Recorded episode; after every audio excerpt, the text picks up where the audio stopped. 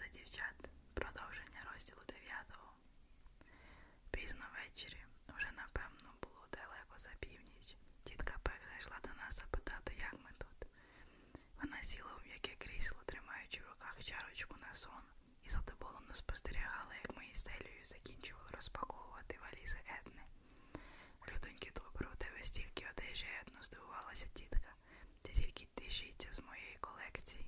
Шкода, що ти не бачила, який в мене гардероб удома. Една мовкла. О Усе там втратили. От вам і мій внесок у цю війну. Напевно, містер Герінг мусив знищити мою колекцію костюмів, яку я збирала понад 30 років, щоб оберегти від небезпеки арійську расу. Не розумію, що це йому дало. Але того, що сталося, вже не вернеш. Я здивувалася, наскільки легко вона пережила звістку про те, що її дім зруйновано, і тітка Пег, мабуть, теж бо сказала.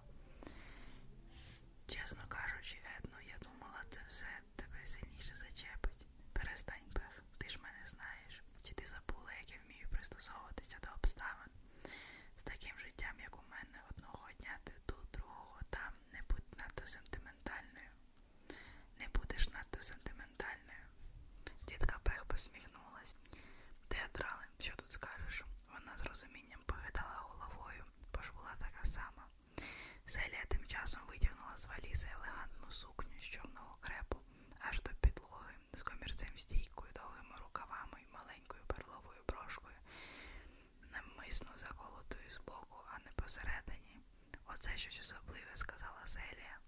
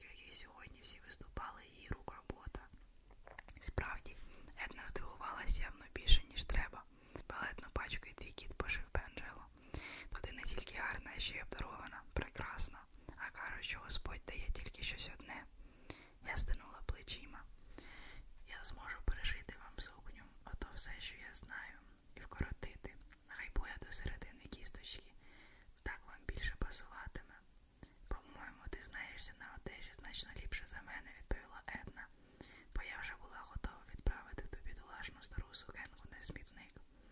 І основне, що я цілий вечір туркотіла тобі про моду і стиль, тоді як мала б навпаки слухати тебе. Ну то скажи мені, сонечко, звідки ти така звідки ти так добре знаєшся на сукнях? Мені не віриться, що жінку такого статусу, як Една Паркер Вотсон, могли цікавити деревені 19-літнього дівчиська про свою бабцю, але саме їх вона великодушно слухала наступні кілька годин. І це просто великодушно. Вона уважно ловила кожне моє слово. Десь на середині мого монологу Селія вийшла з кімнати. Я знову побачила її аж над ранок, коли вона гепнулася на ліжку у звичний час і в звичному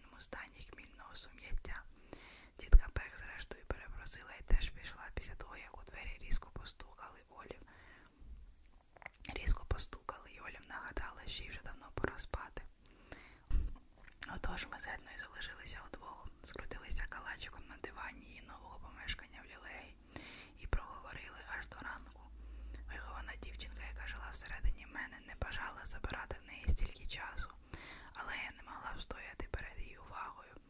Една хотіла дізнатися все-все про мою бабцю і була в захваті від детального опису її примх і дивацтв. Оце так оригіналка. Їй треба було грати в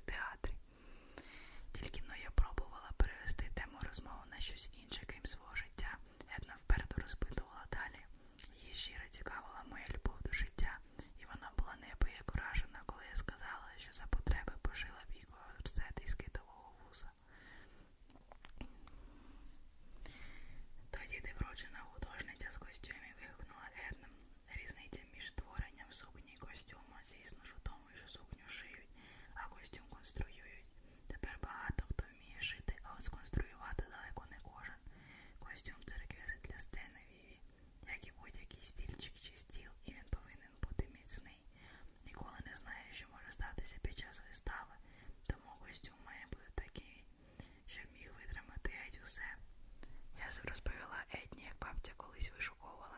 найменші огріхи в одязі, який я жила, і вимагала, щоб я негайно виправляла неприкрі недогляди.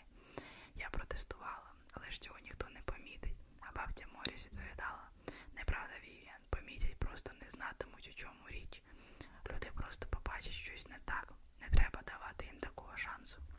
І вона мала рацію, сказала Една. Ось чому я так дбайливо ставлюся до своїх костюмів. Ненавиджу, коли якийсь нетерплячий режисер махає. Та ж ніхто не помітить. Знала б ти, скільки я з тим воюю.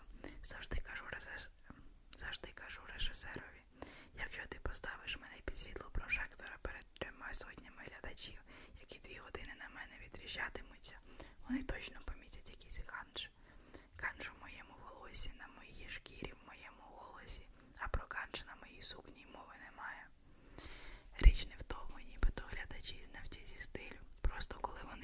прикуті, мов ті заручники до своїх крісел, їм більше нема чим зайнятися, окрім як видивлятися, що з тобою не так. Я гадала собі, що ціле літо вела дорослі розмови, поперебувала в товаристві досвідчених артисток, але втомить зрозуміла, що справді дорослою була оця наша розмова.